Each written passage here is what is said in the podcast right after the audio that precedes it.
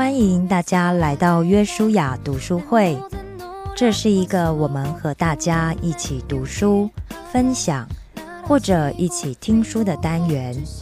这个单元是由戏剧圣经和我们 W C C N 中文台共同制作播出。这次我们要读的书是由德国神学家潘霍华所写的《团契生活》。潘霍华也翻译叫做彭霍费尔，一九零六年二月四日出生于德国布雷斯劳，家中共有八位兄妹，他排行第六。与他一起出生的还有一位双胞胎妹妹。在他短短三十九年的生命中，他不只是一位神学家、教授、牧师、先知、殉道者，他同时也是间谍、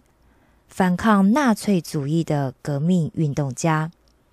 他和同伴策划了刺杀希特勒的计划，很可惜以失败收场。于是，在一九四三年的三月被捕，四月九日被秘密处以绞刑。那是希特勒自杀前的二十一天。团契生活是他在一九三八年所发表的，当时是他学术生涯的开始，却也正好面临纳粹主义在德国吹起的剧烈狂风。于是，一些预览狂澜的牧者们，在一九三三年组织起紧急牧者同盟，想要帮助德国年轻人找回在基督里的身份，于是开设了一个小小的地下神学院，想要透过在神学院的集体生活以及学习，来帮助年轻的牧者和基督徒领袖可以过最基本的基督徒生活。神学院几经迁移，最后落脚在波美拉尼亚斯德丁不远的小镇芬戈瓦德卡特家族的一个旧地产上。那个地产曾经是一所私立小学，但是纳粹对这样的机构感到不悦，因此积极清空这样的地方。这个地产上有一栋主宅，还有许多的附属建筑，另外一侧则煞风景的加盖了简陋的校舍。地产周边还有许多破坏环境美观的商用建筑，后方还有一个碎石场，组合起来就可以想象波美拉尼亚壮丽又淳朴的景观是如何被悲惨的破坏。当时住宅正处于一种荒废的状态，甚至被一位看过的房地产买家戏谑为名副其实的猪圈。这群神学生就跟着潘霍华进驻了那片残破不堪的地产。当潘霍华讲授第一堂课的时候，整个主宅还是空空荡荡的，他们必须要筹措资金来购买许多的家具和物品，但每个人却都是活力充沛、精神奕奕。幸亏在波美拉尼亚地区的乡绅们都是强烈反对希特勒和纳粹党的虔诚基督徒，因此他们当中有许多的家庭把芬戈瓦德学校视为他们的个人计划，想尽一切的力量来帮助这个组织。有人为学校的座椅缝制椅套，还有雕刻师帮忙把体育馆改建成礼拜堂，更经常有农家会主动提供他们饮食。有一天，还有一位神学生接到了电话，对方是当地的货运站。他说，有人送了潘霍华牧师一只活猪，已经送到了货运站，正在等他们去领呢。在芬戈瓦德神学院的生活虽然简朴，但是他们却沐浴在上帝的同在中。当时，德国的神学院并没有把音乐视为重要的环节，但是潘霍华却不这么认为。因此，音乐是芬根瓦德神学院群体生活非常重要的一环。每天中午前后，大家都汇聚在一起唱诗歌。潘霍华拥有惊人的音乐天分以及对音乐的热情。他经常喜欢演奏巴赫的双钢琴协奏曲。另外，他也特别喜欢演唱舒茨的二重唱《主啊，我有一事相求》和夫子我们整夜劳力这两首诗歌。在芬根瓦德神学院，潘霍华也特别强调要严格遵守日常作息和属灵纪律。虽然神学院的实际生活和潘霍华参观过的许多团体组织大同小异，但是每天作息的细节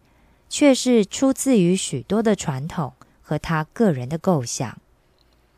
这里的一天是从早餐前四十五分钟的敬拜开始，到就寝前的敬拜后结束。曾有一位学生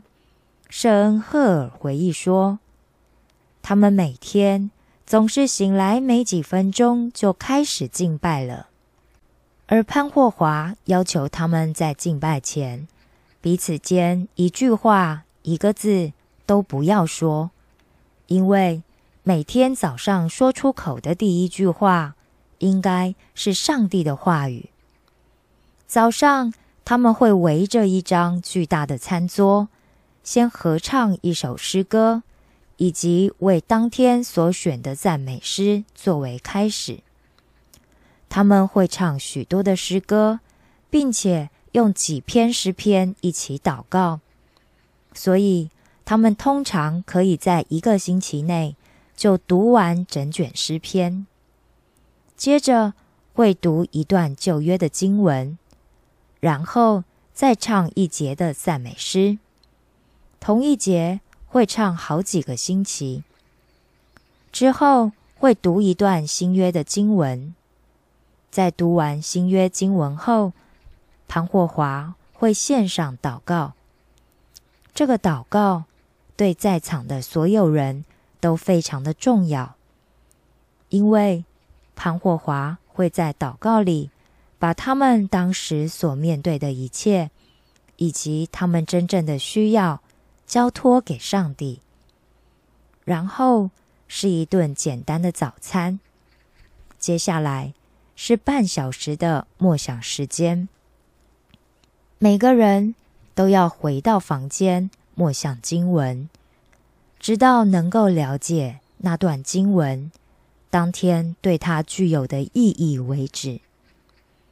而这段默想时间一定要完全的静默，连学校的电话都会被切断，任何人都不可以走动，所有人都要完全专注在聆听上帝要对他们所说的话语上。另外，有学生陈姆曼回忆说，他记得他们不可以阅读经文原文，也不可以使用参考书和注释书，因为潘霍华要求他们必须要把经文看成是上帝个别对他们所说的话。潘霍华虽然不骄傲，但是却非常注重伦理。潘霍华认为，仆人的权柄来自上帝，而领导的目的是要服侍那些在他下面的人。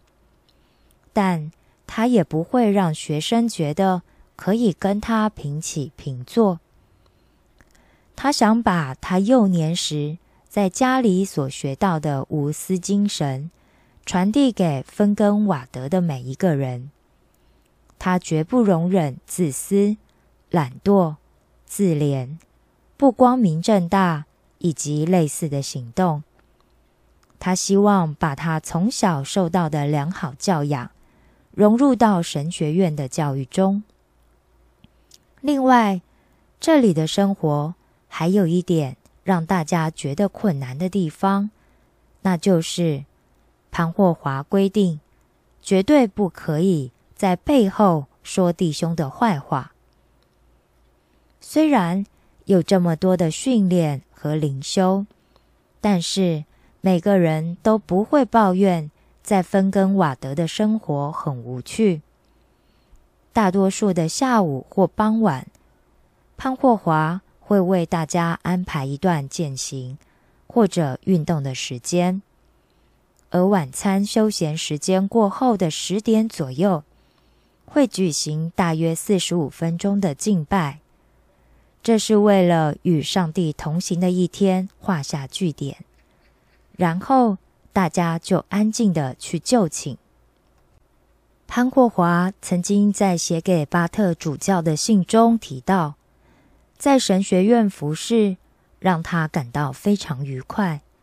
因为可以把学术研究和实际服侍巧妙地结合在一起。